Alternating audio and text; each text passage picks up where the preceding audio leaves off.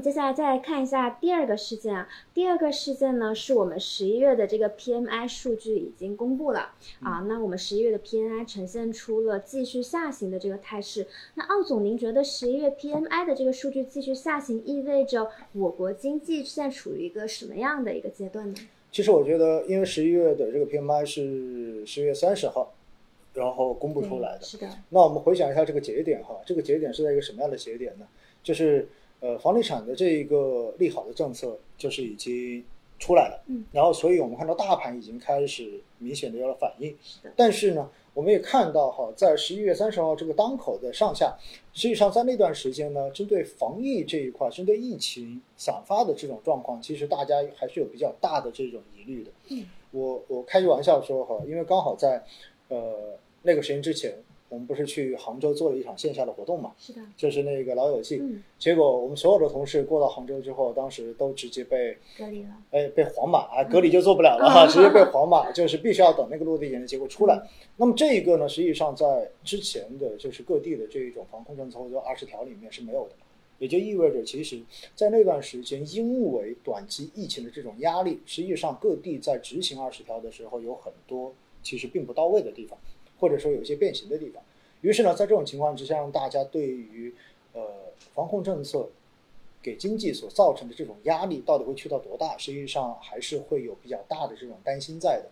因此呢，PMI 数据它本身体现的就是一种预期，也就是大家对于接下来的这一个时间段，到底我的经营是会更正面的一种预期，还是更负面的预期。所以在这样的情况之下，我觉得 PMI 的这个数据往下行哈，更多的是体现了这样的一种担心，就是当当时的那种环境之下的这种担心。所以我们看到呢，PMI 的这一个值，不管是制造业的还是非制造业的，基本上是创了今年以来仅高于四月份的那个低点的一个次低值。因此呢，在这种情况之下，我觉得它体现的是当时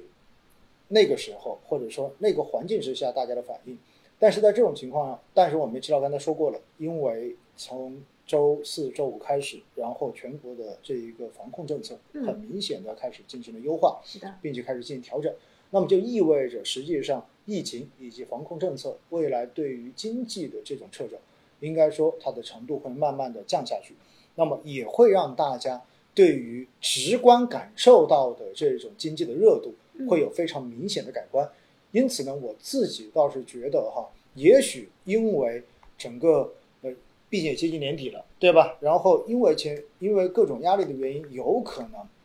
还会让 PMI 也许还在荣枯线以下，五十荣枯线以下，可能还会维持一段时间。但是的话呢，大家的这种预期已经明显的开始发生转变了。所以我觉得目前的经济哈，应该说，呃，往上的这种复苏的动能，接下来应该会。变得更大一些吧，所以我觉得大家没有必要过于悲观，好不好？好的，好的啊，谢谢奥总。那其实我们也从奥总的分析里面感受到了，可能未来我们国家的这个经济还是会进一步向好的啊，所以我们的各种经济数据啊，未来也是值得期待的。嗯。好，那我们再来看一下第三个事件啊，也是近期影响全球市场一个非常重要的国际性的事件啊，就是美联储主席的这个讲话呀，释放了这个鸽派的这个信号啊。我想请问一下奥总，这一次释放的这个鸽派的信号会给予市场什么样的一个影响呢？其实，呃，鲍威尔哈，他是十一月三十号，然后在布鲁金斯学会发表了题为《通胀与劳动力市场》的演讲。那么我们知道，十二月还会有最后的一次美联储的加息，对吧？所以这算是这一次议息会议之前最后一次鲍威尔的公开讲话。那么鲍威尔在这个讲话中间讲到，美联储可能最快在十二月就会放慢加息的步伐，而且呢，同时重申没有达到峰值利率之前还有一段路要走的观点。其实这一个话说出来之后就很好玩，还是跟以往一样，就是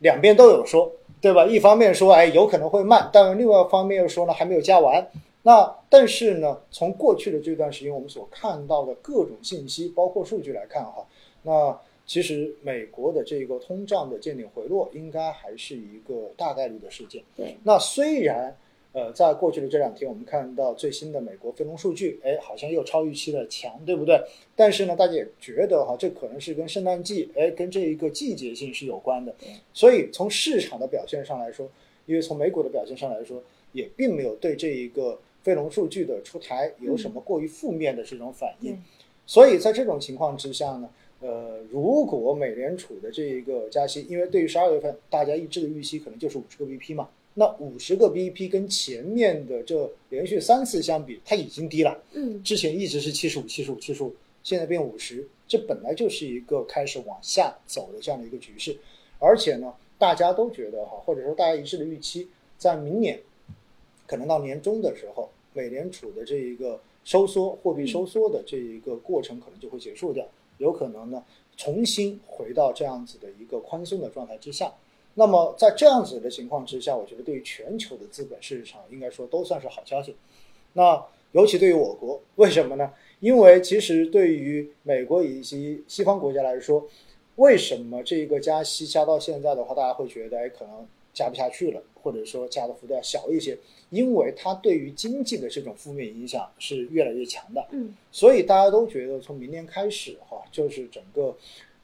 西方国家，尤其是美国的这种经济衰退的程度，应该会逐步的开始变得更深一些。所以呢，对于他们来讲，可能是进入到了一种衰退交易的逻辑。但是我们知道，前面讲过，我国的经济不一样，因为我们是一直处在一个慢复苏的这样的一个境地，尤其是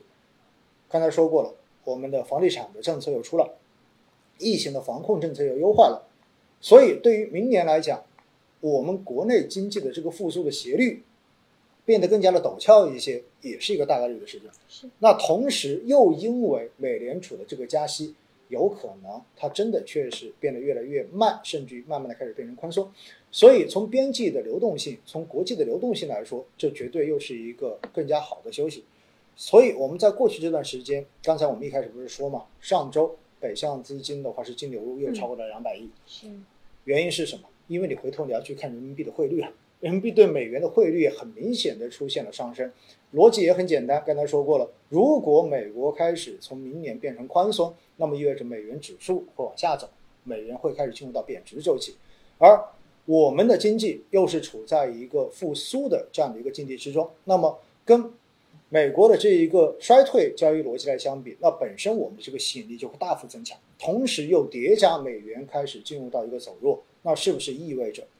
我们对于国际资金的吸引力会大幅的提升？所以在这种情况之下，我觉得对于我国的经济也好，对于我们的这一个市场也好，应该说都是一个蛮值得期待的事情吧。